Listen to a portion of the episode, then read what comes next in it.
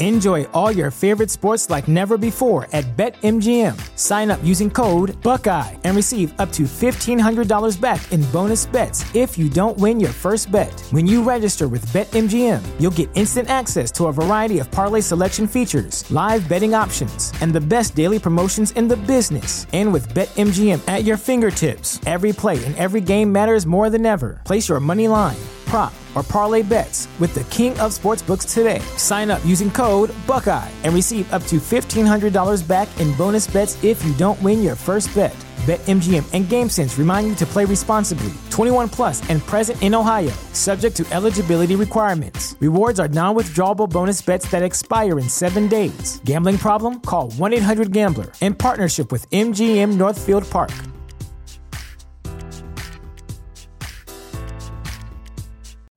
You know how to book flights and hotels. All you're missing is a tool to plan the travel experiences you'll have once you arrive. That's why you need Viator. Book guided tours, activities, excursions, and more in one place to make your trip truly unforgettable. Viator has over 300,000 travel experiences to choose from. Everything from simple tours to extreme adventures and all the niche, interesting stuff in between. So you can plan something that everyone you're traveling with will enjoy. Real traveler reviews give the inside scoop from people who've already been on the experiences you're considering. So you can plan with confidence. Free cancellation helps you plan for the unexpected, and 24 7 customer support means you can travel worry free. Download the Viator app now and use code Viator10 for 10% off your first booking in the app. Find travel experiences for you. Do more with Viator.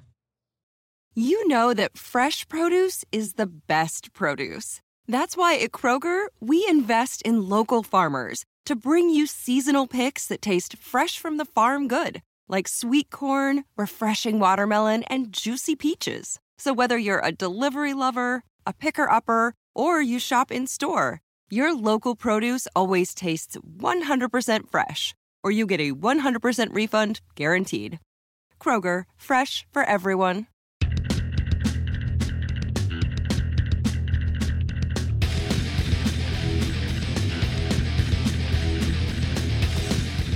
Hey, everybody, and welcome to In the Clinch MMA podcast on the Fight Game Media Network. I'm Paul Fontaine alongside, uh, it says here, Cody Rhodes, torn pec. Way to dig it in. My favorite wrestler at the moment. Ask me tomorrow, I'll probably have a different answer. Um, no, it's Ryan Frederick, as usual, just uh, digging it in as uh, anybody that uh, is a wrestling fan or you know and saw the uh, gross picture. And if you didn't just google cody rhodes torn pec and you'll see what we're talking about. But uh, ryan uh, how you doing? Oh yeah i'm doing good. I'm doing good. Just kind of just just been you know being lazy lazy today working on Yeah. working on the observer watching some poker and just you know recuperating rehabbing my dog and my dog my poor dog tore his tore his acl so he's kind of having a little he's he's not showing Oh, any no, pain yeah. but he's ha- he's having some you know having to medicate him and get get him all of his medicine and make sure that he's not is this up and running around like he always wants to, and he still wants to be. Be the dog is tough as hell. So he's is his name cody no, oh okay because it sounded like you were talking about cody no. Um, so yeah, uh, yeah, I don't know if anybody uh, didn't uh, couldn't tell last week. I, I don't think I said it on the show. I, I definitely think I said it on the Dynamite show, but I had COVID, caught it in, uh, in Vegas, double or nothing. So uh, I and probably Monday when we oh no, because we recorded Tuesday. Yeah, Monday was probably the worst of it. I was starting to feel better by Tuesday, um, and uh, I'm I'm pretty much 100 percent now and tested negative and back at work and everything. So it's all good. It was a very minor cold. I mean, I've had a lot worse colds in my life. So um, the only thing was the my voice. It took uh, maybe like four or five days to get back, which was unusual. You know, I don't usually have that from a cold, but um, so yeah, we had a, we had a UFC show this past weekend. We got a pay per view coming up this coming weekend. Real big show, two title fights, uh, rematch of uh, match of the year from two years ago, um, and we'll talk about all that. But before we do, uh, we got to talk about, and we were kind of struggling a bit here. There's not a ton to go on here, but uh, I think we decided you know what? Uh, some people have mentioned this. I think there was even a post in the Fight Game Media Facebook group about it. So let's talk about one championship. We haven't talked about them in a while. And uh, they announced that they are going to have an event on Amazon Prime August 26th. So about two and a half months away. Um, and it'll be in the United States and it's Friday night. And uh, there, it's going to be on Amazon Prime. So, Ryan, um, I guess two questions, and I don't know if you know the answer to either one. Um, well, I guess maybe the first one you would know. It, uh, unlike most of their shows, because this is in the United States, I assume this will be live on Amazon Prime. Yeah, it's supposed to be be live and in prime time. Uh, you know, it's in okay. uh, it's in Singapore, same place that uh, UFC is this weekend. So uh, I guess, oh, I guess if they're running live, they'll probably be running at a similar time, which would mean mean fights early, early in the morning over there, over there. So that's hmm. just this is what I'm seeing. That's okay. So I okay, yeah, I'm reading that now and I see that. So that is um, that's interesting. So the the one thing that I'll say about one, and I've watched a few of their shows in the past, I haven't in a few years, but they generally have like a pretty full and rowdy crowd. Now, whether or not people are actually paying to go to those shows is, I mean, I think we can pretty much say for the most part they're not. Um, they're kind of giving away tickets, but they get, you know, like it feels like looks like about 10,000 people to some of these shows. So, I mean, to get them on prime time in the United States in front of a big crowd like that would would actually look pretty good, I think, if anybody actually watches it. Now that now the other key is will anybody actually watch? And I think we both know the answer to that. yeah, I don't, I don't, I don't know that. I don't know that. Maybe, maybe twenty thousand people might watch if they're lucky. Maybe, I don't yeah. know. Friday night, Friday night is long been proven to be a bad night for MMA. Uh, it's it's still two months. It's still two months away. You know, still over over two and a half months yeah. away. So so who knows what it'll be like for promotion? But Amazon Prime has a lot of stuff on there, on there, and it, yeah, uh, it's also coming at a time when college football's about to kick back into action on Friday nights. Friday nights always right. has a pretty high profile college college. I think that's game. opening weekend yeah, it's, opening weekend. Yeah, I think it's opening weekend for college football. Football they usually start, and and we'll have NFL exhibition games as well. Yeah, that'll uh, you know I mean they don't do huge numbers, but yeah. you know they'll but, do you know a yeah. million, two million viewers depending on who it is. Well, the main thing is like I don't know how much attention it's going to get because it's one championship. No. I mean, I mean the, they'll claim that they're they're reaching they reaching ten billion people, but we know the truth about you know all their all their numbers and statistics that they throw out, you they're all bullshit. Don't ever pay any attention to yeah. attention to them. And and the fact of the matter is, they also just they're not the UFC. People, I mean, I say this all the time. People don't care about MMA as a whole. They care about UFC, and you know, some people will, you know, a very small minor fraction will watch everything everything i probably won't even watch it the way you know it'll probably be Friday night at nine or ten o'clock. So so that's usually a bad time for me. So I probably won't even watch it live. Even though the main event's interesting, it's Adriano Moraes against Demetrious Johnson, but that's oh, okay. that's okay. it's not a fight that's going to draw draw a whole lot of people. And then you know we just got to see. Do we have? uh I haven't seen the card. Do you know if um either of the Lee siblings are on the show? They've only announced Michelle is back. They've here. only they've only announced the one fight. So Okay, okay.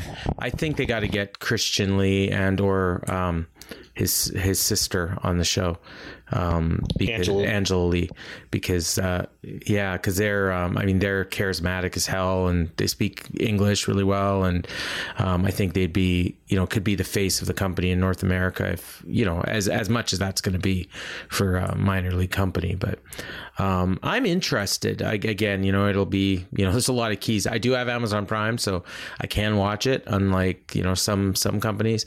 Um, and we'll just see if you know if it's a priority for me. Um, yeah, like you said, there's a lot going on on uh, you know, late August. You know, it's also summertime. You know, people don't really want to be sitting at home watching. Uh, you know, they'd rather be out barbecuing, as uh, as we talked about this week, um, getting our playlist ready for the cookouts and stuff like that. Um, so yeah, uh, interested in that. I mean, but that I mean that tells you, you know, there wasn't a huge, a ton of interesting outside of the cage stuff on um, on uh, going on this week. Um, we did. Uh, you did mention last week Bo Nickal um, in the um, fighting for Icon, and he got a 33 second knockout. So um, they, I mean, that's uh, couldn't have done any better, obviously. Uh, and three time NCAA division champion. Uh, what weight class is he? Uh, I think he was fighting at 185. Can't quite Okay, remember so middleweight. top of my head. Yeah. But wow, 33 seconds. Yeah. And you said the race to sign him would be interesting. I mean, obviously, I think, you know, being that he's on Fight Pass, UFC would seem to have the inner track, but Bellator has been known to sign people at this stage of their career and, you know, put them, you know, in, you know, fights, you know, on TV like real quick. Whereas UFC would probably wait until he's got five, six fights under his belt, I would think. Yeah, he fought, Although, you know, he fought at have 185. Yeah, yeah. I think his manager. 185. Okay. Uh, I, I'm trying to think if his manager is Malki, which I think it might be. Malki Kawa. Yeah. He, he he's going to UFC. UFC. They'll get him like three or four fights. Fights probably with Jorge's Jorge's promotion. Yeah. And then put him on a contender series, especially if he goes 3 0, 4 0. Put him on a contender series maybe. and they they'll they'll sign guys to you know kind of for lack of a better term developmental deals right like they did that with greg hardy they've done it with a few others i remember a russian olympian that they did it with i can't remember who it was but i remember that being a kind of a big deal when it happened i don't know whatever happened to the guy but probably one of these guys we see every week now for all i know Yeah, yeah, yeah. And his, Um, yeah, his man, his manager's Malki. Yeah, yeah. The- Okay. he'll he'll end up So he'll- UFC. He'll, end up UFC. did you did you see the fight Uh, yeah, I saw I saw it. It was just a it was a destruction, just absolute destruction. is he uh does he have some charisma at all or Oh yeah. you saw or you didn't really Oh, get oh, a sense oh he Yeah, does oh good Yeah, I, I've seen him. I've seen him since back in the college days. Uh, yeah if you if his full personality comes out, he could be a really big heel. Put it that way. oh awesome He can get people. Awesome. He can get people against him. Awesome. Yeah, I'll I'll, uh, I'll definitely keep an eye on that Because he could- I completely could- forgot him on He, him. he can he can do that whole pretty boy. I'm better. I'm a better the best wrestler in the world kind of kind of thing, and nobody can beat beat me with my wrestling kind of thing. He could be he could be a you know he could come Kind of like uh, Luke Rockhold ish. yeah yeah maybe yeah, Yeah. maybe like that. Okay, cool. Maybe maybe I'll hate him, uh, but I'll keep an eye on him anyways. Um, so yeah, uh, we had that, and then we also had the UFC this past weekend, Uh, and uh, did you watch was. Ultimate? Did you watch Ultimate Fighter? I did not. I watched the week before. I did not watch last week because I wasn't home and I forgot to set my PVR. Yeah. So what what happened with that one? Uh, uh, Bobby Maximus. This is the Bobby Maximus fight. He got a he got finished by Eduardo Perez in the first round. Ah, kind of just a dominant performance from Perez. Perez, I mean, Perez was 266, and Max, you know, uh, on the way in, it's probably he was a number one pick too. yeah, right? probably way, yeah, probably way more inside the cage. And Max was 43 years old and 237. And It's just, you know, he got, you know, Perez was on top and finished finished him, you know, with with elbows. So uh, elbows and punches, just absolute mauling. So, That's too bad. yeah, That's too bad. Um, yeah, and I mean Perez is a real dude. Um, he's four and one, fought in combate, uh, you know, a couple times, and uh, he's got three knockouts on his record already. So, uh, yeah, he'll be probably. I guess it'll be him and Usman probably, and we'll be looking for the finals. yeah. And uh, another thing, Although I guess they got one more fight to get there. Yeah, another thing. Chandler Cole was uh had an elbow injury. He tore his he tore his UCL, but uh, but they were. Oh, wow. Yeah, so that's kind of a thing to look out for. Look out for coming up. For this up. week, Yeah, coming up. Uh, this upcoming week is going to be women fighting. Uh, Okay. find the matchup. Uh, it's Juliana Miller and Claire Guthrie. And if, Okay, so- Claire Guthrie I've seen before. I haven't seen Miller. Um, I'll I'll definitely watch that one. Like I said, I uh, we I guess I could have watched it in the hotel room. I didn't even think of it. Um, the um, I normally just set my PVR and I I just forgot to because I thought it was going to be home and uh, but yeah I did I did see the week before uh, the one we talked about where with the replacement fighters and I thought um, that um, that one girl the the one that lost Papraki it looked like they were trying to make her like another Roxanne Modafferi but uh, didn't quite work out because she's not very good um, and uh, she she was like crying at the end and stuff and it's, I kind of felt bad for her but um, the other one, uh, Ju- Juliana's team, uh, you know, she's she's not coming off as negatively as I kind of expected she would on this show. So I don't know if maybe there'll be more to come, but We'll see. pretty We'll easy see. to handle it. yeah, we'll see. The show's only Yeah. halfway over. Yeah, if her team starts losing, that's when I expect she'll get Yeah, she'll get to be me- a little Nunes is up. Nunes is up three two so far, so maybe it's coming. Yeah.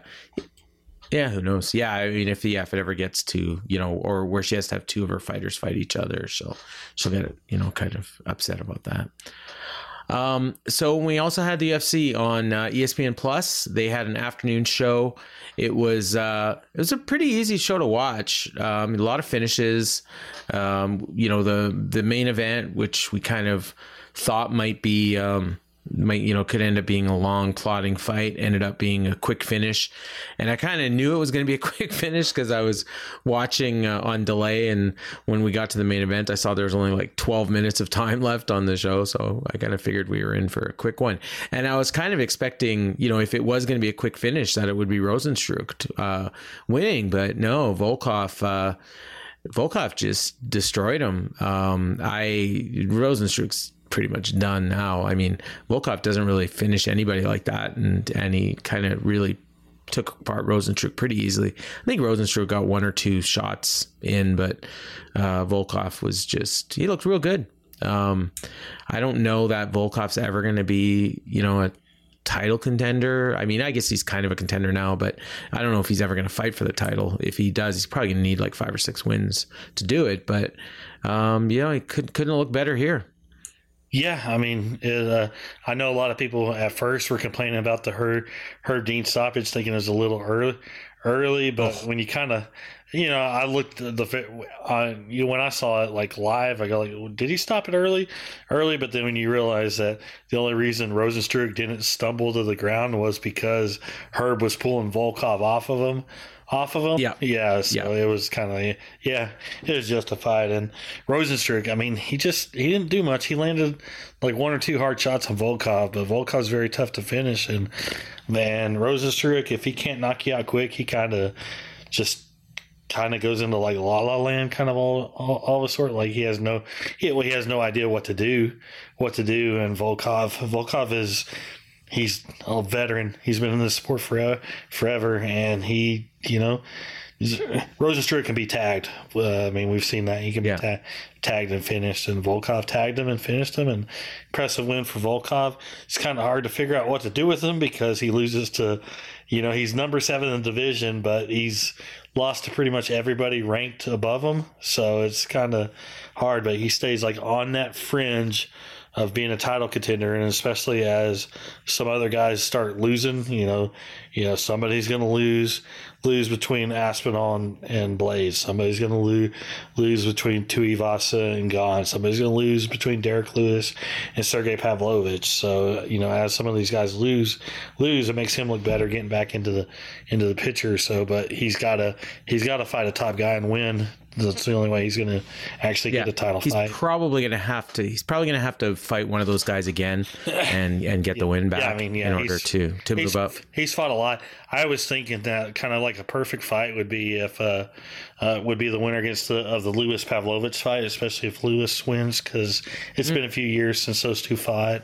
Fight, so it's kind of like you know if you're going to do a rematch at heavyweight, you know now And and he and he was. I mean, he he beat Lewis for you know like the first you know 14 and a half minutes of that fight. yeah Until, until you Derek know, Lewis's Lewis got him hot. and- yeah, yeah. Um, I I think Volkov is like he's kind of kind of reminds me of um, not necessarily the fighting style, but just the the position he's in, kind of like um, Alistair Overeem was for years. Yeah, you know where he was just kind of always there, but you know, he, like you said, he couldn't beat the guys ahead of him, and he was beating a lot of guys below him, so killing a lot of contenders. It's a good thing he didn't beat Aspinall, um, you know, uh, and. Uh, you know, so yeah, he'll be there, and and I guess yeah, if he can get one of these wins back, and then maybe get a few more wins in a row, you know, you can always put him in like a number one contenders match, and then you know anything can happen, right?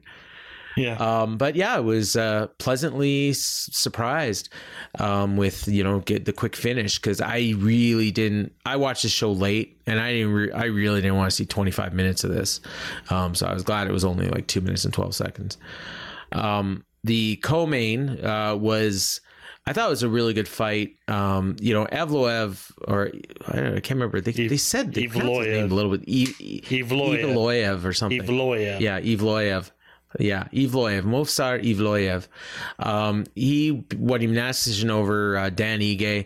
Um, I think there was a 30 26 in there. You honestly probably could have done 30 26 in a couple of these rounds, but, um, I, you know, and, and even a 30 25 wouldn't have been out of the question. I mean, Ige was not terribly competitive, uh, but he hung in there, um, took a beating. Uh, Evloev just kept taking him down at will. Uh, it took, you know, a few minutes in the first round before he was finally able to just kind of start taking him down. But once he did, I mean, it was, that's all he did. He just khabibed him to death and, uh, looked, couldn't look better. Um, poor Ige, like he's, you know, he's like, you know, I guess he's going to fall to the top 10 now. Uh, Eve, Evloev is uh, they said he's going to be number 10 and he's looking to fight somebody ahead of him. And it's funny when they showed the rankings the name that just popped out at me was brendan allen and that's who he called out so arnold allen. I don't know if that or arnold allen i'm sorry what did i say brendan, allen oh yeah because he's fighting this week yeah i just did some research on him um, yeah uh, arnold allen and uh, he claims that he's been calling arnold allen out for a while and allen doesn't want to fight him he called him out for the London show, which isn't going to happen, but uh, it was a good call out. I just don't know we're going to see the fight. Yeah, featherweight's still kind of a mess. Uh, good win for Evloev. Still still searching for his first UFC finish. Uh, Ige did tag him with some good shots, but he proved that he could he could find him he could withstand them. And then you know the third round, third round was just an absolute domination with five takedowns and all you know four and a half minutes of control time. So that was you know it was a big win for Evloev. As far as what's next for him, uh, there featherweight, there's a lot of people with a lot of good records, and they seem to be trying to avoid each other. Each other. Evloev wants to fight Arnold Allen. Arnold Allen wants to fight the the Korean Zombie. Korean Zombie. Ilia Topuria wants to fight Movsar Evloev. Evloev doesn't want to fight him. Bryce Mitchell should probably fight Evloev, but he only wants to fight Volkanovski or Holloway. Which so so it's like these guys just yeah these guys want to fight, but they don't want to fight the guys they probably need to be fighting, fighting to get themselves a title shot. If they want to you know, Arnold Allen.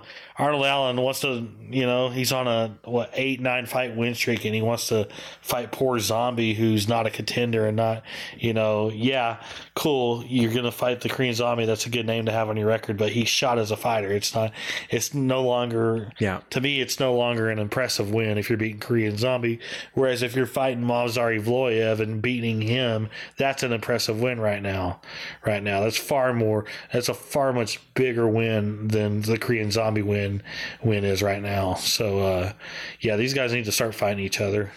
Each other. Ilia Topuria yeah, I mean, they, the one with the right right frame of mind of going after going after these guys. It's the only way. It's the only way. And I know uh, Volkanovski. You know, he's been talking about moving up to to try to become a two division champion if he beats Holloway. But even if he does beat Holloway, I mean, he's got a just a whole list of people, potential challengers there. So he's far from cleaning out the division. NFL Sunday Ticket is now on YouTube and YouTube TV, which means that it just got easier to be an NFL fan, even if you live far away. Like maybe you like the Bears, but you're hibernating in Panthers territory. But with NFL Sunday Ticket, your out of market team is never more than a short distance away specifically the distance from you to your remote control. NFL Sunday Ticket, now on YouTube and YouTube TV. Go to youtube.com slash presale to get $50 off. Terms and embargoes apply. Offer ends 919. No refund. Subscription auto renews. What's up? It's Kaley Cuoco. When it comes to travel, we all have a happy place. I just went to my happy place. I just went to Maui, and it was truly amazing. Priceline has always been about getting you to your happy place for a happy price with deals you really can't find anywhere else. Like up to 60% off select hotels in Costa Rica or five-star hotels for two-star prices in Cabo. Go to your happy place for a happy price. Go to your happy price, Priceline. They showed a graphic uh, with like the longest winning streaks in the featherweight division. I think there was like five guys that had like eight fight win streaks or something like that. It was just crazy. Um, and yeah, Mitchell was one of them. That uh, he he was the other name that kind of sprung out at me that I didn't think had fought. Uh, you know that they he had fought at all, and poor Ige, like his fourth loss in five fights, but he's the one guy too that'll just fight anybody, and unfortunately, most of them he can't beat. So he's uh, you know he he's he's kind of gonna fall off the contender list at some cra- point. Yeah, the crazy thing, yeah, is four, four or five, but all four of those losses are to top ten guys, and none of them finished him. So Yeah. he's, you know, Yeah. his, I don't think his stock is hurt all that much on this.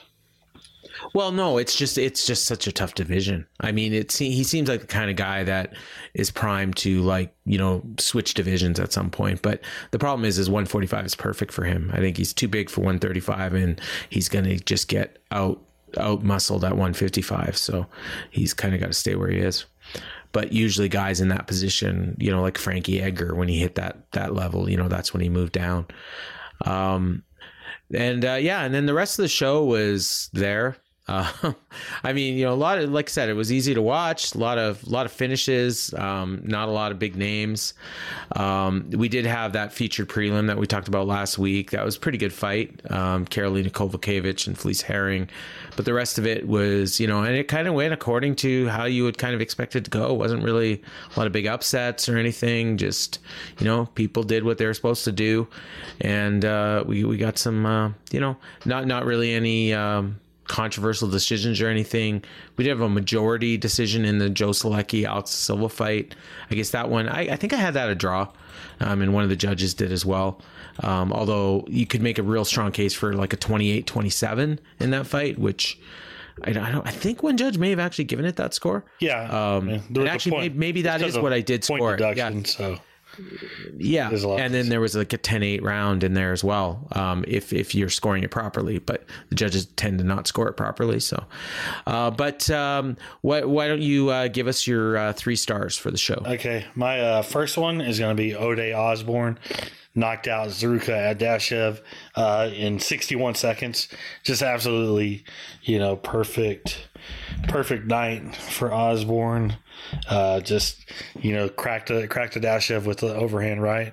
Adashev went down and just kept landing until it was over. Quick finish, big win for Osborne. Uh, my second star is going to be Alonzo Menifield.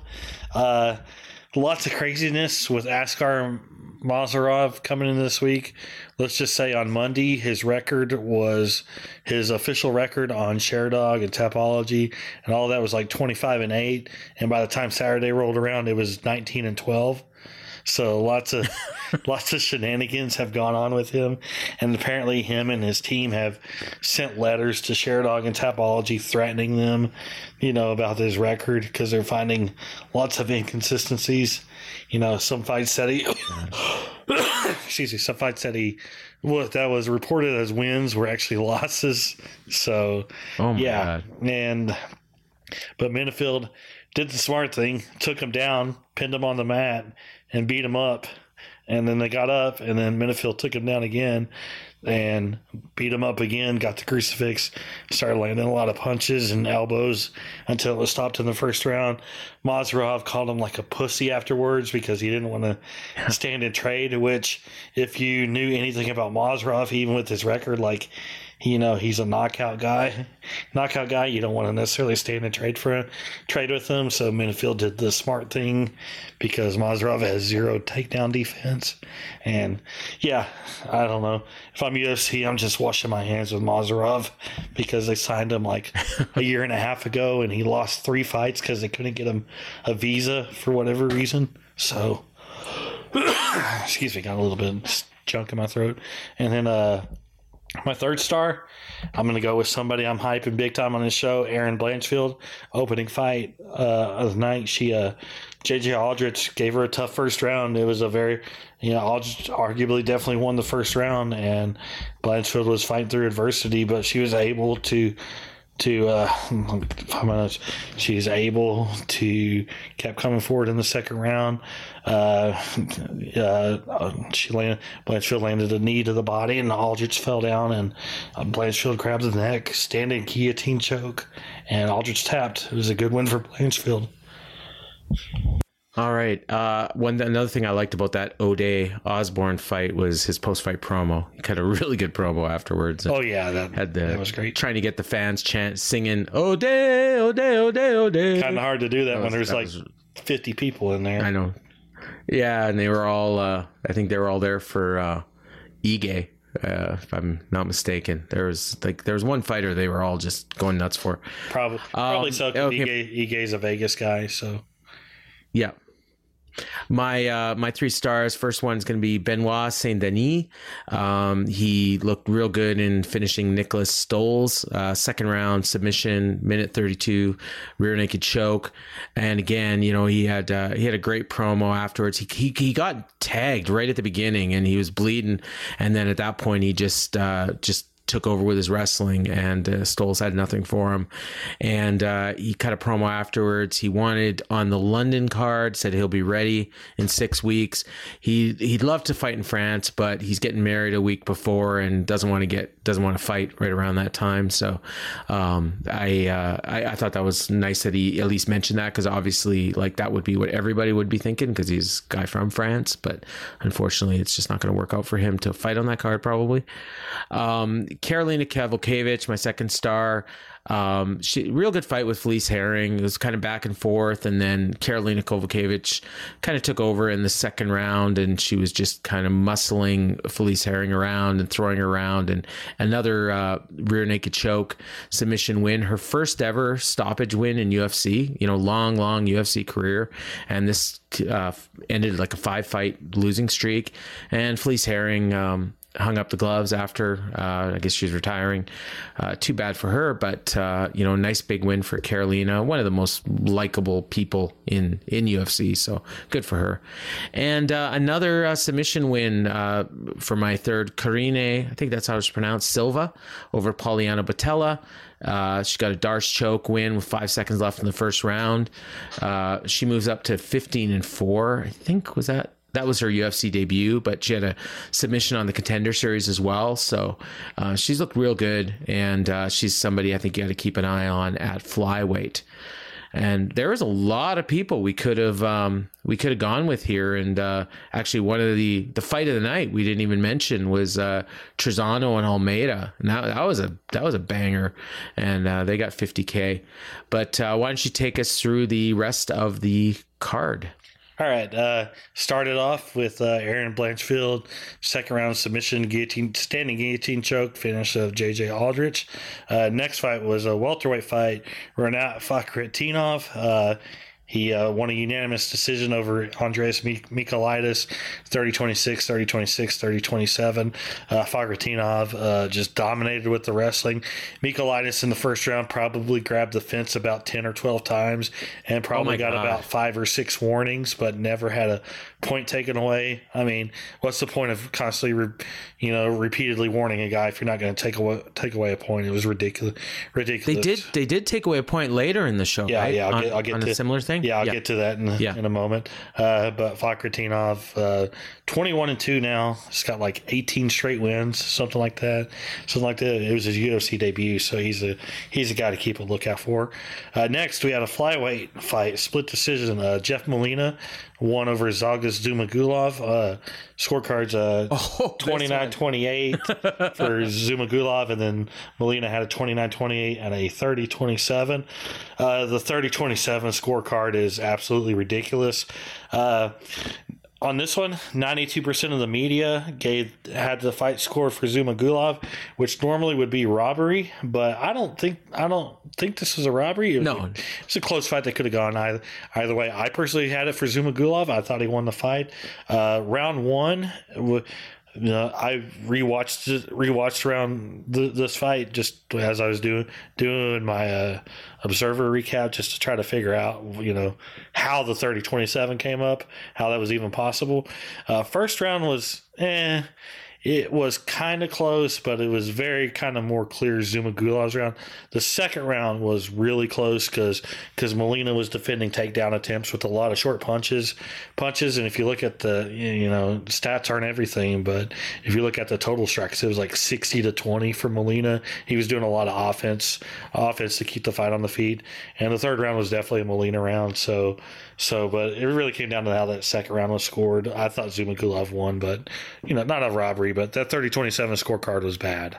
So uh, when when they uh, when they read the scores and they he did 30-27 and he just said 30-27 and Molina just threw his hand down and walked off like I can't believe I lost and, and Yeah, then they he- said his name even- and he's like really wow even Molina thought that the, that that was bullshit. So so, but uh, yeah that was hilarious like I've, I don't think I've ever seen that Yeah, that was awesome So uh, then we had a bantamweight fight. Tony Gravely knocked out Johnny Munoz in a minute eight seconds. Uh, he just landed a big uppercut as Munoz was shooting for a takedown, and Munoz went out out cold and just a very brutal finish.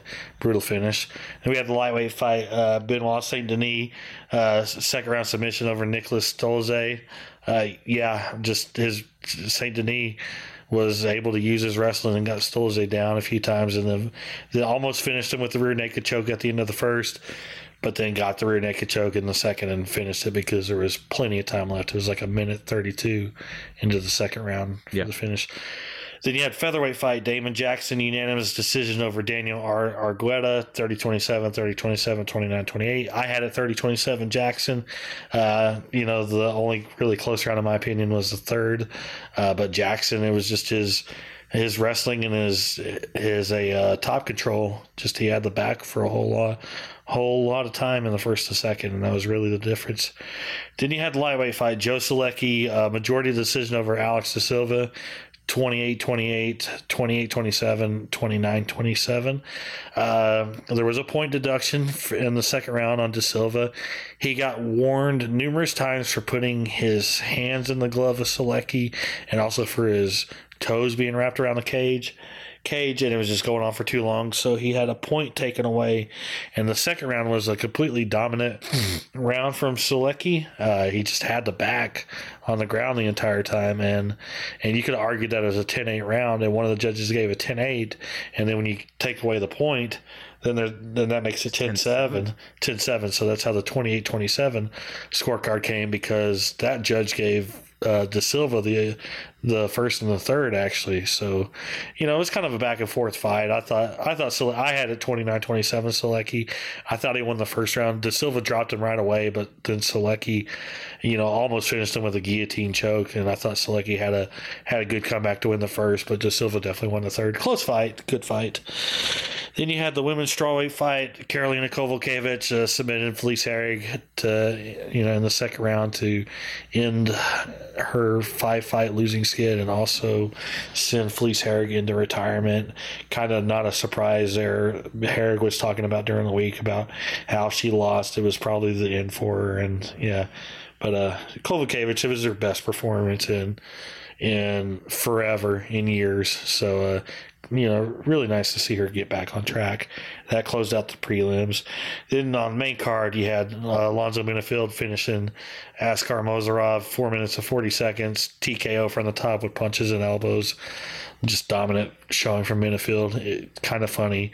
If you watch, he was pissed off about something. And I think it was a lot of stuff that Ma, it was more so Mozharov just constantly running his mouth mouth. And, you know, like I said, what's surprising is they just cut bait with Mozharov.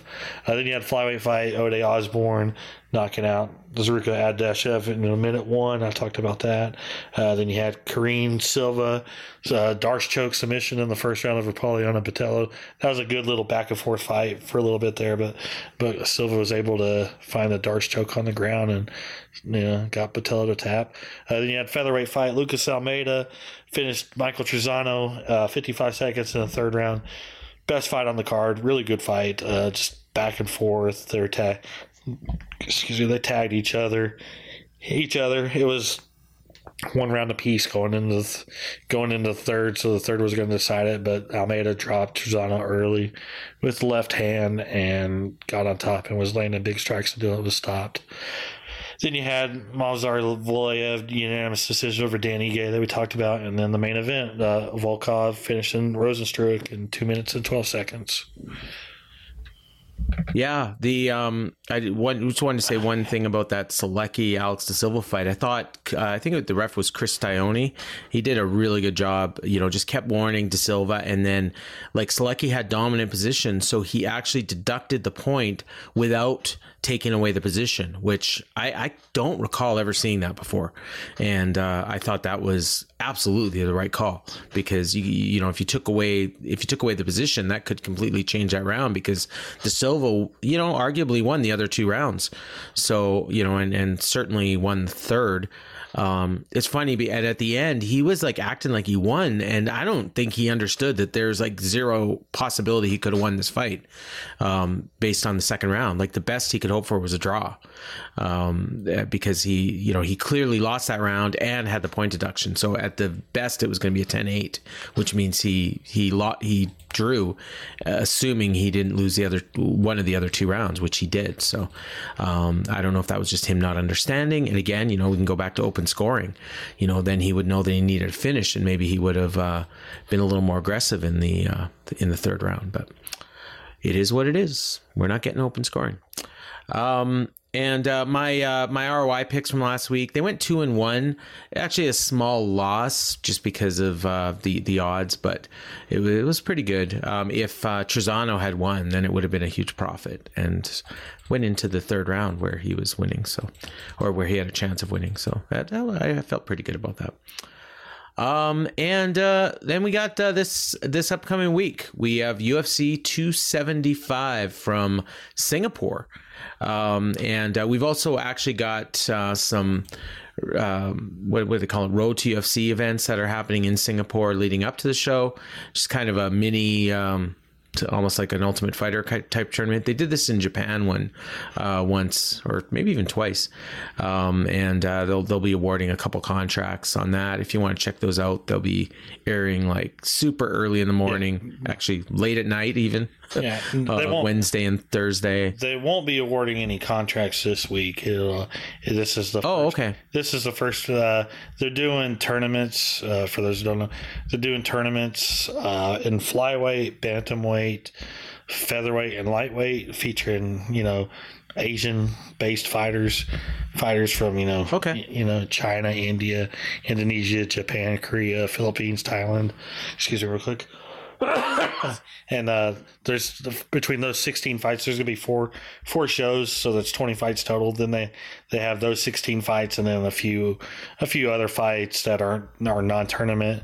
And this is the first round, and then they'll they'll be going on going on later in the year to have the have the semifinals and the finals. Oh, okay, okay. So they and they won't necessarily be in conjunction with UFC events then, obviously, because yeah. I don't think they're going back later yeah. this year. No, they said yeah. As far as we know, location and venue to be announced. I'm sure. I'm sure they might okay. put who knows? They could do a couple of the, like two of the finals on like Abu Dhabi, on, like, maybe. yeah, Abu Dhabi or like on a prelim, bring them in, bring them to the states, or who knows what they have planned later later in the year. You know, as far as shows are going, so so I could see the I could see the finals actually being on UFC shows like they did did the first time with the uh, road to road to UFC Japan. So yeah. Um, and and then of course uh, that'll all lead up to uh, the uh, Singapore show. And the funny thing is, when I was looking at this card, I was uh, you know I kind of play that game about oh where you know like oh these shows are oh if this was the not the pandemic era anymore this would be a show that would be in this part of the world or whatever. And I'm looking at this card and I'm like okay there's a lot of Australian fighters, there's a lot of Southeast Asia fighters, so I'm thinking oh this will take place somewhere in Southeast Asia or or Australia. And then it dawned on me, this is taking place in Southeast Asia. so yeah, I didn't even didn't even occur to me as I was looking at all these fights that that this this show's actually happening in Singapore. I don't know why. It just kind of snuck Yeah, up like, on me. yeah, it's like yeah, you knew you knew this months ago. yeah, I know, I know. I just didn't didn't place together that it was happening this time. But yeah, we got two title fights: uh, UFC light heavyweight championship. Glover Teixeira defending against Jiri Prochazka. He's a guy that you have been hyping since before he even started in UFC and calling a future champion. So this is, uh, I think, most people uh, thinking that he's probably going to win the belt here. But Teixeira looked real good in winning the title. Um, Prochazka's, uh, you know, pretty good favorite, minus 200. Um, but, you know, Teixeira can finish anybody on the ground. So if he gets him to the ground, uh, you know, it could be tough for, for Jiri. Um, and then we've got the uh, flyweight title. Uh, Taila Santos is the next victim for Valentina Shevchenko. I don't even care what the odds are; it doesn't matter. Um, she is Shevchenko's going to retain. There's almost no chance that Taila Santos is going to win. But the uh, to me, the second biggest fight on the card is the um, strawweight fight: Weili Zhang and Joanna Jędrzejczyk rematch of their. Uh, their huge fight from uh, two years ago, just before the pandemic. That was either the first or second best fight of the year, depending on your whether or not you, you're squeamish at people growing second foreheads. Um, I uh, yeah, I'm, I'm really looking forward to this one, and the the undercard is you know it's not you know it's not super great, but it's it's not bad. Uh, you know, fair, few few names on there, not a lot of uh, Southeast Asian fighters, obviously, like I mentioned earlier. But uh, yeah, what what do you think? Well, you kind of know how I feel about the main event. Um, I love the story of Glover Teixeira, 42 years old, winning the title at 42 years old. Just the incredible comeback. I, I said it. I said it when him, you know, when he won the title. If you're looking at at you know fighters that you could make a movie out of, out of Glover Teixeira is one of those at the top of the list. List, but uh, you know, I've been hyping Jiri Prochazka for two years on this show, on this show, and yeah, he's only two. He's only had two UFC fights. Teixeira's had tons. Teixeira has that veteran experience, but Prochazka, his just his striking is unreal, and we don't know that we don't know that Teixeira can uh, take any more on the feet. Yeah, Teixeira trains with Alex Pereira, who's going to give him all sorts of looks on the feed about you know about craziness, but you know is Glover ready to eat a spinning elbow that's going to come out of nowhere? Come out of nowhere. Last time, I mean, also it's been a year since we've seen Prochazka. You know, been 13 months, but he left a statement in his last one that that knockout of Dominick Reyes is is just still fresh in the mind. You know, the spinning elbow, just ridiculous. I think Prochazka is going to win the title. Uh, if he were to lose, I won't say I, I'm hugely surprised. Surprised because I mean Teixeira's tough. And he's got the veteran experience and the big stage. This is the first time on the real big stage for Prochazka, but uh, he's just so talented that I think he's going to get get the job done, and we're going to be saying and new at the end of the night. Yeah, I I totally agree. Um, and and I think the odds are good enough that I'll even put some money on it. Um, I haven't. Uh, I mentioned you off air. I haven't said it on the show yet. I didn't finish my ROI stuff. Uh, I'll probably still try to do a YouTube show later this week where I'll go over everything. But just looking at the um, the numbers, I think Prochazka is pretty good value at uh, at minus two hundred. Yeah, Um, yeah. You know, Now, uh, as far as the co-main event, uh, I, I do think this is actually Shevchenko's toughest fight in quite some time. Quite some time. I'm not not to say that I think Santos is going to win, but Santos is 19 and one.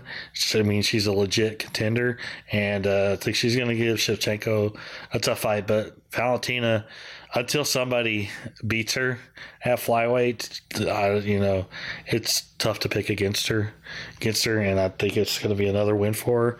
And then on the uh, Weili and Joanna fight, yeah, it's going to be hard to match the magic of that first fight. But I really think this is a far more pivotal fight for Joanna. I think she gets a title shot if she wins. And, uh, you know, I can't say the same thing about Weili. She might, she might not. But Joanna, like, if she wins, avenges the loss, loss, uh, you know, she's coming in. She seems like she's in good spirits now. She hasn't fought since that first fight, fight, but she's got a new contract. She's not worried about money, money, and she seems focused. And if she wins this, I mean, I mean, she's this is her path to getting that title back is winning this fight. Yeah. Yeah, and especially with um, you know Carla Esparza being the champion and her holding that dominant win over Esparza, uh, you know, it was years ago now, but um, she'd certainly like with a win here, uh, probably be the first person you would you would want to put against Esparza, I would think. Um, the, um, the going back to Santos for a second, um, I don't know, like I, you know, the reason I'm saying like I don't see any chance. I mean, I'm just looking at you know the people she's beat. Yeah, she submitted Joanne Wood, but she the three fights before that all went to a decision against Roxanne Modafferi, Jillian Robertson, and Molly Meatball. Like these aren't exactly world beaters, and she's going the distance with them now. Valentina sometimes plays down to her opponents, um, but I, you know, I don't know. I mean, if she decides she wants to do a 25 minute sparring match, I suppose it could go the distance, and we've seen that before against Jennifer Maia, Liz Carmouche, you know. Um, but yeah, I'm, I'm not, I'm not touching this fight. Like in terms of betting, like I just, I don't see any value on either side. Actually, Shevchenko's only a minus 630 favorite, so you may even want to throw some, put her on a parlay or something if you know if you're pretty confident she's going to win. Uh, but uh, yeah, I um, but the Weili Zhang, you know, Joanna Jędrzejczyk fight, I just uh, I'm just going to watch that and enjoy it. Um, a little bit of value in Joanna, I think, um, as as I think she's the underdog. Uh, yeah, she is the underdog, and and she has won some fights as an underdog in the past. So, but uh, and then I I noticed too, you've got uh, one of the guys you've been super high on. He's got a real big fight at flyweight, uh, Manel Kopp. Uh, is it Kopp? Did I pronounce that right? Yes. Is that how they're pronouncing it this week? Okay. Against Rogerio Bontorin. Uh, big flyweight fight. You know, a couple guys are hovering around uh, number 10, and whoever wins is going to uh, going to move up. Yep. yep, that's one of my three, know. three fights to watch outside of the Okay, yeah. Three Well, let's do let's do your three let's do your three fights then. Yeah, yeah, that was uh, That'll be one. that was one. That was one of them. Manel Kopp against Rosario Bon- Bontorin. Uh, Kopp, he's uh, fighting on the show. He's supposed to fight in Vegas a couple months ago, but there might have been some picogram type issues with him. With him, the fact there was, there was. You know, I don't know exactly I I'm not. I haven't read the whole story, but I know there was a drug test issue issue with him. But but he's cleared by USADA. So and Bontorin has is like winless in his last four. So it's a big fight for Bontorin and Cop. I think you know. I think he's he can be a future flyweight champion, but he needs to start racking up racking up wins. He's only I, mean, I think he's only two and two in the UFC, but he could easily be four and zero. Four and zero. Those first two, those first two losses were very close, but uh, yeah, he beat Osborne and Zhumagulov. So yeah, big fight for him. Uh, my second fight to watch is uh, the. Uh, ESPN two prelim opener welterweight fight Andre Fialho against Jake Matthews. Fialho, I, you know, he's already going to be fighting. I think for the fourth time this year. This year already, so third or fourth time. You know, a guy who wants to fight often. Often he fought just. Yeah, Yeah, it's his. Yeah, it'll already be his fourth fight th- this year. He fought in April, wanted a quick turnaround. Fought in fought in May, then wanted a quick turnaround again. So he's fighting for the third straight month. We'll see how that happens. You know, I tell I've often said that if you fight too much, you're not giving your body enough enough time to recover, recover, and you're not going to be 100. percent And uh, Jake Matthews, he's still he's still a young kid. We've seen he's still 27. He made his UFC debut when he Jeez. was like 19 or 20. 20. He's been around forever, but we've seen seen you know his entire career basically. He's hasn't fought for hasn't fought in a year. Year is coming off a loss to Sean Brady, but prior to that, he had won six, six to seven, and this is a chance for him to get back in in the win column. And it's a tough fight for Fialho, and it's a tough fight for Matthews, so it could kind of go either way. In my third fight, I'm going to go with the prelim headliner middleweight fight: Brendan Allen against Jacob Malkoun. I kind uh, Jacob Malkoun stayed on the card despite Robert Whitaker falling off. Falling off. Uh, this really feels like a mismatch to me because I think Allen is super talented, and he's six and two in the UFC. Malkoun's only six and one in his entire career, so it just you know kind of feels like a mismatch, and it's a good fight for Allen to showcase that he is ready to fight some ranked competition at middleweight. All right, and like I mentioned for my uh, my ROI stuff, um, I I got through the first eight fights, and uh, I didn't get to the last four because uh, I always start at the bottom. And and going through like there's a lot of fights here that I wouldn't touch just because there's like no value on either side.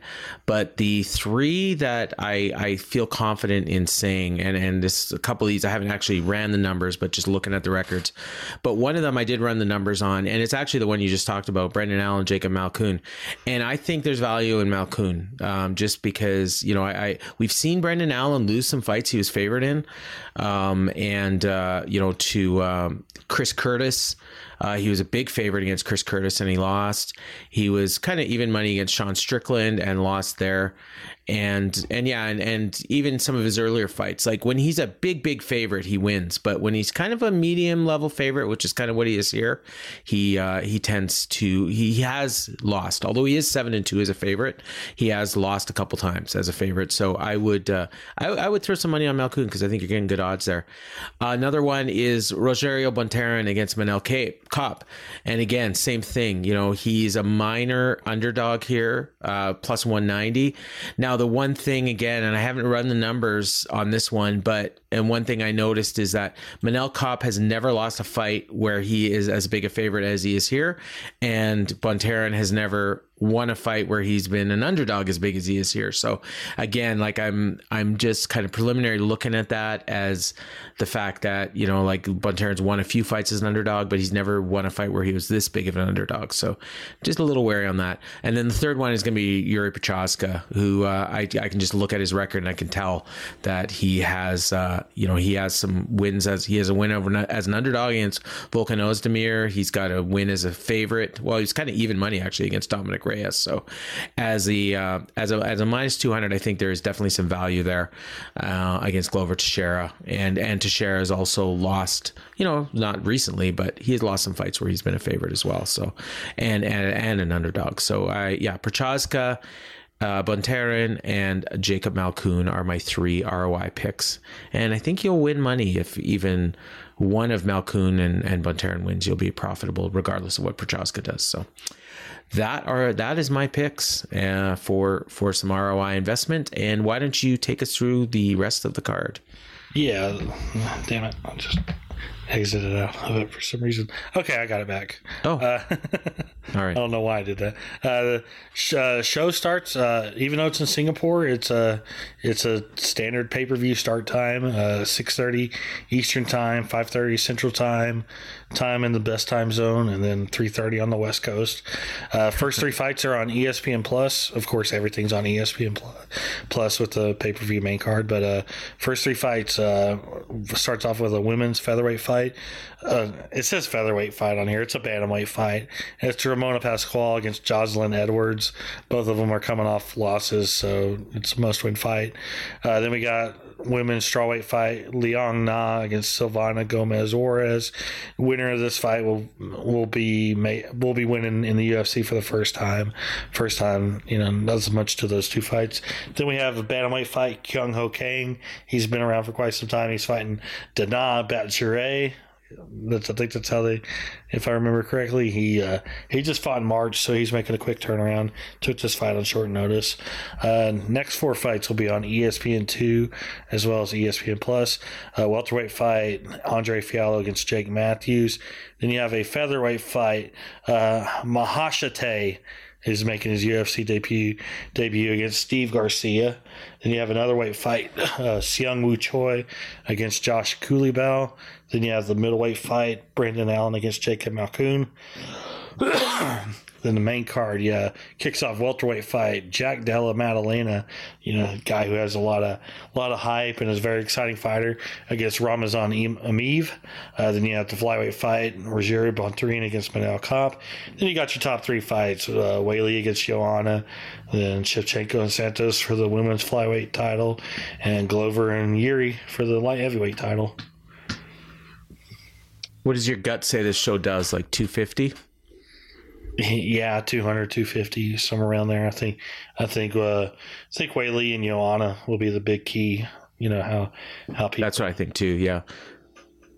Teixeira is like, you know, I mean, he's been around for a while, but he's not like a huge draw. Valentina, we know, isn't a draw, but yeah, the way I think the hype around Weili Joanna is going to be what what kind of drives this, and then hopefully, hopefully one of these other guys on the main card, uh, you know, Manel Kape or Jack Della Della Maddalena. I'm looking at you too, uh, has an impressive performance and. Uh, you know, be- becomes a star out of it because we'll get to get a few eyeballs on this one. And of course, this is the show that was supposed to have uh, Whitaker and Vettori originally, right? But got Right, yeah. got pulled off, and and Blood Diamond as well was supposed to fight on this show. Um, but yeah, that is uh, that is Saturday night, UFC 275, um, and uh, yeah, we'll be watching. And uh, actually, it's so funny. I, it, this always seems to happen to me, but on pay per view weeks, I end up getting tapped to uh, to guest host on the wrap. So I'm going to be. Uh, I don't know if I'm going to watch the show as I'm doing that, or if I'll just watch on delay. But if I'm uh, not tweeting about the show, that's why, because I'm recording the podcast for the on another show on this network, the wrap with Keela Cash and Scott Young. So um, yeah, so we've got uh, um, some news, and uh, just looking at at the news here, um, Volkanovski would be the uh, the first one. Uh, we we and you kind of touched on this earlier in the show that uh, he's talking about perhaps moving up to lightweight if he gets past Max Holloway in July. Yeah, I mean he's he's talked about it. Talked about it. I mean the big thing that champions want to do do these days is go for go for two, go to become a two division champion. Conor started the trend, and then Cormier and Cejudo kept it going. Kept it going. He's talked about it, but uh, but yeah, if he beats Holloway, he's got plenty of contenders, and then you still have the when it comes to 145, you still have the Henry Cejudo thing possibly dangling there, dangling there. There's plenty of stuff for Volkanovski at 145. We talked, you know, we talked about earlier about all the all the challengers waiting the wings: Arnold Allen, Movsar Evloev, Bryce Mitchell, Ilia Topuria. Then you have whoever wins between Yair and Brian Ortega, and whoever wins between Calvin Oh, Kattar and Josh Emmett. I mean, there's a ton of guys there. There's like, I mean, you know, it's one thing if you've cleaned out the division, but yeah, I mean, he's got like three years of fights. Yeah, I mean, Um, Yeah, at he- least. yeah, I mean he's he's strong, but but if you look at at his at, at him as champion, I mean he's he's only had three title defenses. I mean that's not that's not you know Yeah. you know that's not a lot. That's not a lot. I mean it's it's it's more than some people who've gone for double championships lately have been, but I fairly feel like they need to kind of slow that shit down, shit down, you know, because Yeah. there's just too much going on, too much going on. And then you look at his title fences, it's been Holloway, Holloway, Ortega, Zombie, now Holloway again, Holloway again. It's, you know, let's see him fight some fresh blood before we start figuring out 155. Yeah, yeah, winning two, winning two championships, you know, at the same time is, you know, an automatic spot in the UFC Hall of Fame. But let's, you know, there's there's plenty to do. Um, and uh, one thing we haven't talked about yet is Ryan Hall, one of my favorites, the Wizard. Um, he is uh, t- got a torn ACL during training, and he's a guy that doesn't fight too much, anyways. And he was supposed to be fighting in a couple months, and now, I mean, that's usually at least a year, right? Yeah, yeah. I mean, yeah, he was a. I don't know who he's fighting, but he was going to be on the August thirteenth, thirteenth card. Card. He had a, had a fight lined up, and just as he was starting his training camp, he tore his ACL. So yeah, that's about a year. So it'll probably be summertime next year before he's back. You know, and like we said, like you said, he's a guy who doesn't fight all that much to begin with because he, even though Topuria finished him, he's still a guy that nobody wants to fight because of his style. So, so yeah. It's unfortunate. Um, and we've got uh, a big Canada Day fight happening uh, July 1st, uh, just uh, four weeks from now. Um, I guess, or three, is three weeks? Yeah, three weeks from this week. Um, Julia Budd, Canada's own, taking on Kayla Harrison in the main event of PFL 6. Um, it's uh, You've got in your column here that it felt like the hopes were these two could meet in the finals. It could still happen the way their point system works because I think did didn't Budd get a finish? No, in her first fight. No, Budd No? lost her Okay. first fight to Genah Fabian. Oh. but was given three oh, points okay. because Genah Fabian missed weight. So Oh, she okay. has the same amount of points as Kayla Harrison, who won her first fight. Okay, It's so they can't. They can't. their their system is so stupid. Oh, it's. I mean, I still go back to. I'm. I'm. And again, I, I I don't care enough to go back and read. I'm almost positive the guy that lost, that won the tournament at welterweight last year, was actually eliminated in the first round and so, yeah. somehow came back and won the whole tournament. Yeah, uh, Ray Cooper the third. Yeah. um, I mean, it seems to me like he he. It's ridiculous. Yeah, I, I I get the whole idea of wanting to to like if it's two fighters and one of them misses weight, weight given the person who made weight like a point maybe. Yeah. But you shouldn't give them the same amount of points as as as somebody who wins by decision because look what happened. Julia Budd, she lost her fight, but she has the same amount amount of points as two other girls who won who won by the decision. So it just doesn't make sense. And then why are they like? I mean, this is your marquee. I mean, theoretically, this is your marquee matchup for the for the finals. Like, why wouldn't you do? And it, I think they're going on pay per view, so why wouldn't they like? Do they did they have to make this fight? like you know, did they they have like some sort of algorithm that oh my god, too bad. Oh, I guess we got to do Julia Budd and Kayla Harrison. I wanted to do it in the finals, but it's got to be here. You know, I don't. I it doesn't make any sense. But yeah, kind of like um, yeah, and uh, yeah, and like you said, it is the toughest uh, fight that Kayla Harrison's had at, uh, to this point, and I mean, it's not a gimme. Um, she she had she was competitive with Cyborg, uh, Julia Budd. So um, you know, and she's a big big time vet. I think at one point, I think other than this last loss, the only people she'd ever lost to were Ronda Rousey, Cyborg, and uh, Amanda Nunes. I think. Um, so this is, uh, yeah, this is a, a big, big fight on July 1st, and I'll be watching.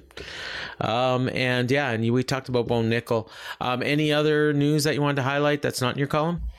Uh, yeah, it was a quiet week, which is always kind of good. Good. And there wasn't much right. going on. Going on. I can't really think of think of anything. Nobody nobody did anything stupid this week. Colby Colby Covington's still in hiding. Uh, you know. So just yeah. So Um, Paige VanZant fought uh, on uh, in, on in AEW. I guess that was more than a week ago now. Um, I was looking at a list of um, the top. Uh, I think it was the top 50 Google trend uh, in wrestling, and uh, the top two in AEW, the only two that made the top 50. One of them was Paul Wight, and the other one was Paige VanZant. and uh, I think there were like 10 active WWE people in there, and then the rest were all like inactive, you know, like Rock and, you know, Hulk Hogan and stuff like that, Steve Austin. But I just thought that was interesting that Paige VanZant is like the most real life star in AEW, actually. So. Um, all right, and we got uh, some fight announcements, um, and and we we talked about Kayla Harrison and Julia Budd. Uh, any other ones here you want to highlight? Uh, there's a few interesting ones I can see. Yeah, I have listed here for UFC 276 Ian Garry against Gabe Green. That fight might not actually be happening, at least on that date. So that remains to be seen. But uh, yeah, that feels like a London sh- London card show yeah, no, I would. or fight, but I could see you wanting to do. Well, Ian Garry lives in Florida now, so I mean he's Irish. Oh, okay, okay. Irish, so not so yeah. London's not necessarily that that, but uh, but yeah, but uh, that fight is going to happen, but maybe not necessarily UFC 276. But a fight that's going to happen on July 16th on the Long Island show show that's going to be fun is Shane Burgos against Charles Jourdain. Uh, that should be ah, I wanted What? that one in France. Yeah, but uh, yeah, yeah. Maybe, maybe Jourdain will still fight in France, in Paris, in Paris. Who knows? Yeah, he could win, and yeah, Or lose. What else Make a quick turnaround. Uh, uh, then you have uh, another one I'll highlight is uh, August thirteenth. Big big uh, women's flyweight fight. Viviane Araujo against Alexa Grasso. Uh, you know, if Grasso can win that, she puts herself in the uh, title picture. Uh, we talked about Whittaker and Vettori already. Not much, you know, a lot of a lot of lower lower card fights, you know, that were really announced over the week. Over the week, nothing major.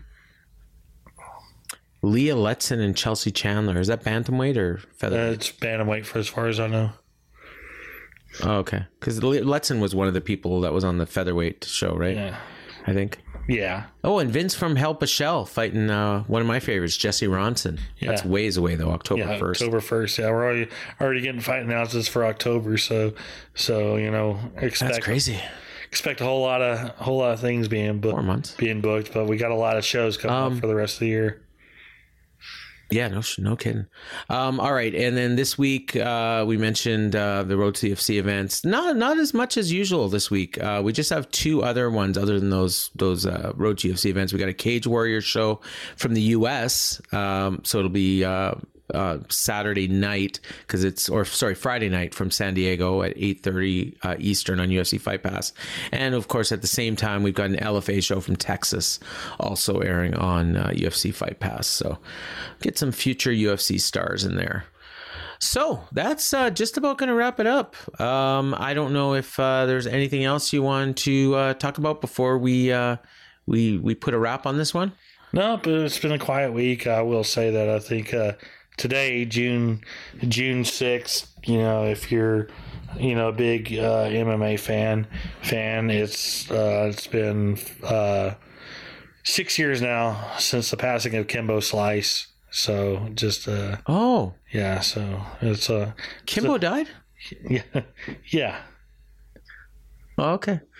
Uh, I still remember uh, covering that his last fight, and uh, I uh, you know against um, who the hell was it? Um, the they, where they both like Dada five thousand. maybe died during the fight. Dada. Dada five thousand. Yeah, I was covering covering that for the Wrestling Observer, and that. I mean, anytime anybody tells you that a fight was bad, I mean, there's there's two different kinds of bad. There's a bad like we had in the um, you know a couple weeks ago there with um, in the uh, strawweight title fight with Esparza and uh, Rose. That's one kind of bad. Then you've got a whole other level of bad with you know Kimbo and Dada Five Thousand, where two guys are you know they're gassed you know thirty seconds into the fight, but it went fifteen minutes. I think. I think. Did somebody get a? I don't remember, but I where you had guys in mount and and John McCarthy was threatening to stand them up because I think they were falling asleep. Um, I think Dada Five Thousand's heart stopped at one point during the fight. Um, you know, and of course Kimbo died not that long after. Um, just just I, a fight that never should have been sanctioned. And uh, but Kimbo was a big big deal for a few years. Drew a lot of money in MMA. I mean, really. Um, at one point, we maybe like one of the top five draws in UFC. Would you or in MMA? Would you say? Like, and it's certainly in terms of TV. Yeah, yeah. I mean, he was know? a, he was a huge deal. I mean, he- you know, we talked about it last week because last week was the anniversary of the of the first ever primetime MMA Oh, show right, on right, right, yeah. CBS, and it was That's- Kimbo, and it was Kimbo, and Kimbo was the big re- big reason, and he was a huge deal. He was on ESPN, ESPN a whole lot, whole lot, and just you know big on YouTube, and and yeah, he was a big deal, and and just I've also just absolutely the nicest, most sweetest dude in the world. Just like like you, you Really? you would you would look at him and you'd think he was just this intimidating guy, but he was basically like a huggy bear. Just just an incredibly nice and sweet dude. the um the last time maybe that um that UFC that tough the ultimate fighter was you know somewhat relevant was the year he was on i think season 10 and they did 6.1 million viewers for the fight with uh, him and roy nelson for a pretty- taped pretty fight big. on the ultimate fighter. I mean imagine that. That's like i mean literally six times the audience they're doing for you know a primetime mma show now with you know big deals. And this is 2009 so um that's how big and that's all kimbo i mean brock lesnar was a coach and that helped but Well, that was um, you know that was it's, Rampage. That was Rampage and Rashad coaching. Oh, was it? Oh, okay, okay. So it's the next year when was it the next year? I don't know. I don't remember. But um, the other one was um, the, he was uh, he did a pay per view with um, I think with Matt Mitrione, and that did that did uh, you know pretty big numbers, and he was probably the main reason that that show did uh, decent pay per view number. I think it was like five hundred thousand buys for uh, whatever he was. They were like on the main card. Am I am I remembering that right? Yeah, it was a Shogun. I, that's just completely off the top of my head. yeah, it was a Shogun Machida uh, rematch, and so that was already a big fight too. So yeah, and they they he they got lucky because he also had that uh, horrible fight with Houston Alexander, which basically bought him a second pay per view fight, um, where it was you know kind of a version of the. Um, the- you know the uh, this the fight we just saw a couple weeks ago with uh, Shogun and um, who the hell was it? Ovince St. It's just that bad, bad fight.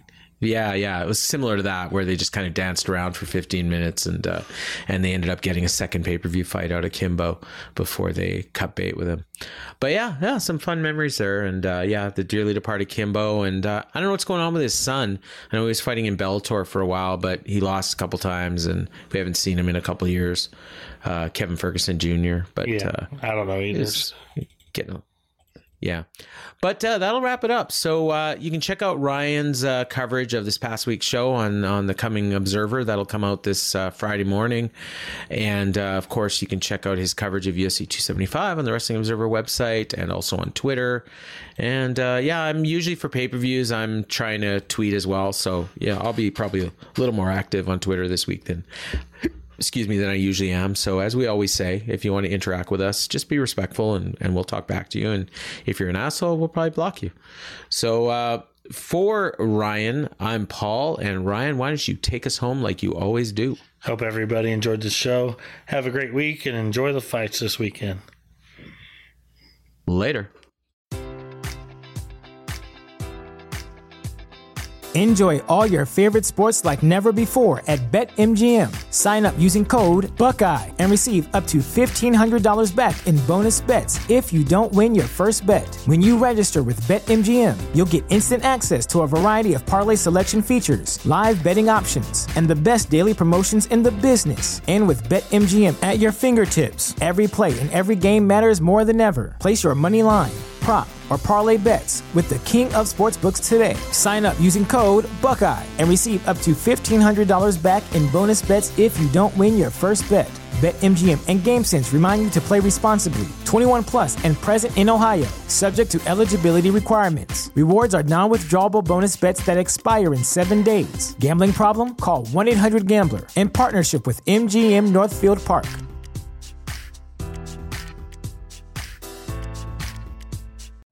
You know how to book flights and hotels. All you're missing is a tool to plan the travel experiences you'll have once you arrive. That's why you need Viator. Book guided tours, activities, excursions, and more in one place to make your trip truly unforgettable. Viator has over 300,000 travel experiences to choose from. Everything from simple tours to extreme adventures and all the niche, interesting stuff in between. So you can plan something that everyone you're traveling with will enjoy. Real traveler reviews give the inside scoop from people who've already been on the experiences you're considering. So you can plan with confidence. Free cancellation helps you plan for the unexpected. And 24 7 customer support means you can travel worry free. Download the Viator app now and use code Viator10 for 10% off your first booking in the app. Find travel experiences for you. Do more with Viator.